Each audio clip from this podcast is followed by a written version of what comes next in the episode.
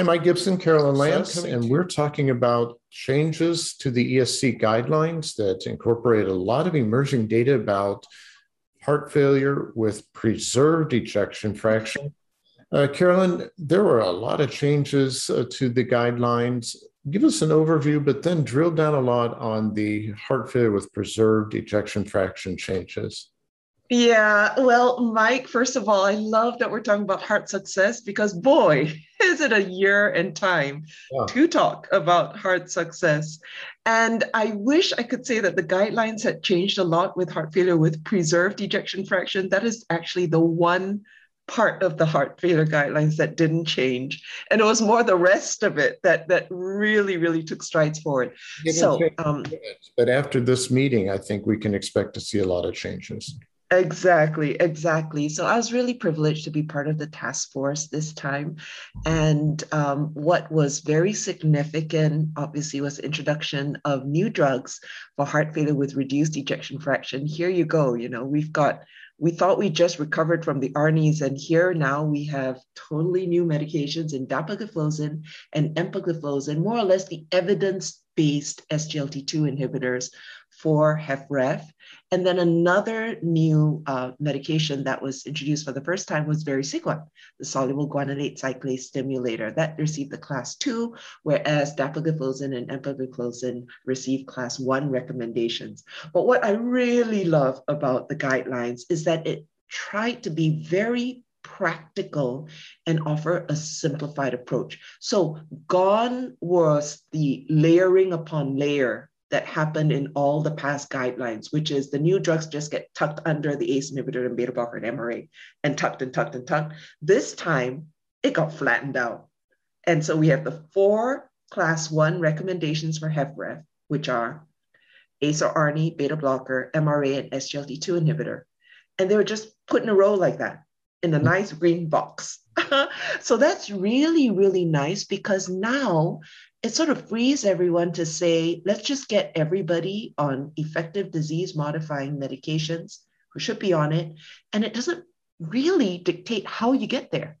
Mm-hmm. So it allows some kind of, you know, flexibility. And in fact, there was an entirely new figure on a phenotype approach, which I think is where the field is going, an individualized approach depending on what are the comorbidities or indications any particular patient has for this medication versus another. I mean, it makes sense.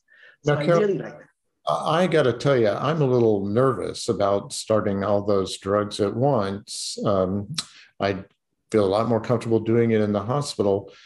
What's the Carolyn Lam approach to initiating these drugs? So, the Carolyn Lam approach is to keep it simple. And it's so much easier to see a patient with HFrEF and know my aim is to get all four on at the end. No, I'm I'm not going to start all four in someone who's naive and who may, whose blood pressure and heart rate may be unstable and so on. Of course not. So we're talking about someone who is decongested already, hemodynamically okay and and and um, you know a pre-discharge patient would be someone uh, uh, like that.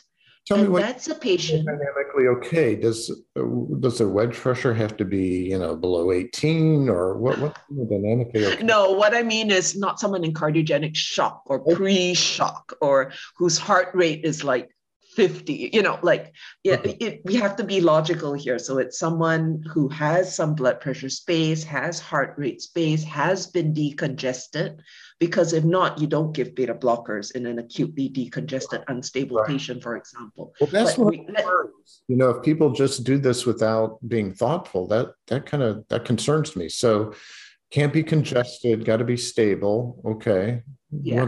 And and in those cases I would rather have little doses of more than one class than to sacrifice any blood pressure space or heart rate space with a very, very high dose of a single class. That's kind of the concept.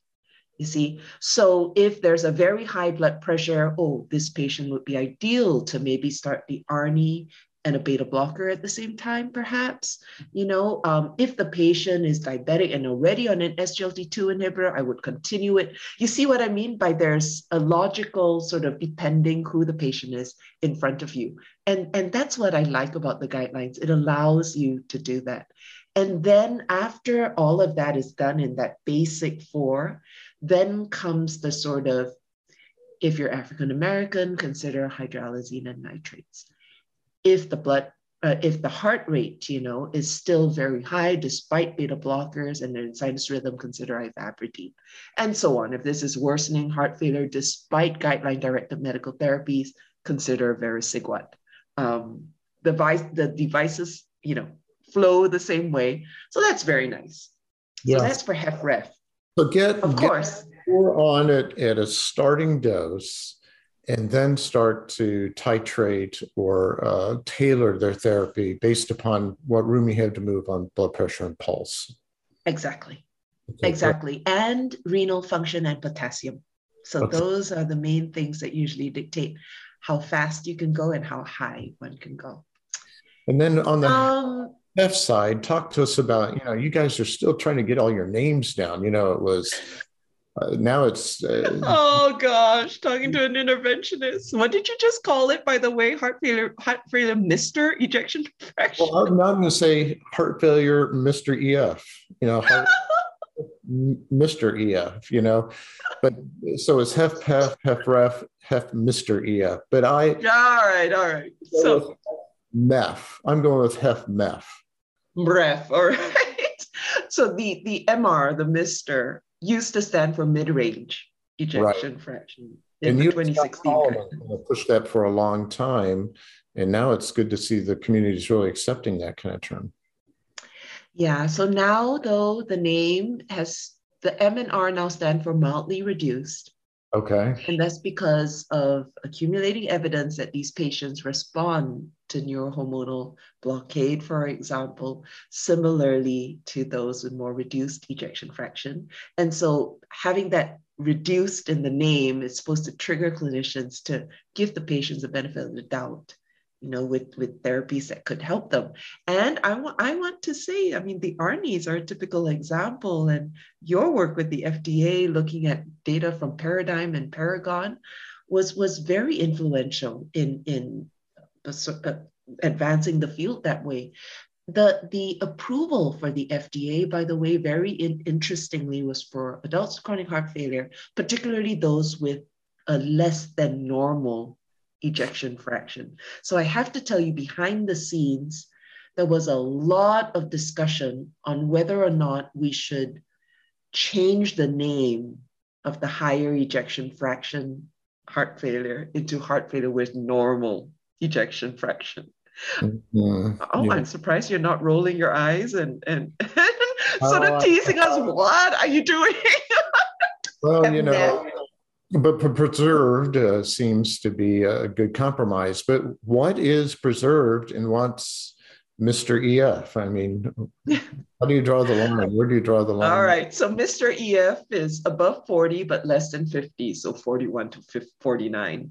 And preserved, we conservatively stuck to the old definition, which is 50% and above for the ejection fraction. But by the way, in all these different heart failure, remember we're talking about heart failure. So the clinical syndrome has to be present. And I and I think sometimes we just lose the forest for the trees. Heart failure is more than a number. You know, there's a patient attached to that number and you're treating the patient, not the number, right? Well put. Well put. And yeah. so for HFpEF, the guidelines were published at the same time as emerging evidence. And I think we will talk about that soon because at the ESC, we had for the first time a robustly positive outcomes trial in heart failure with ejection fraction above 40%. So that's super cool. God, that was amazing.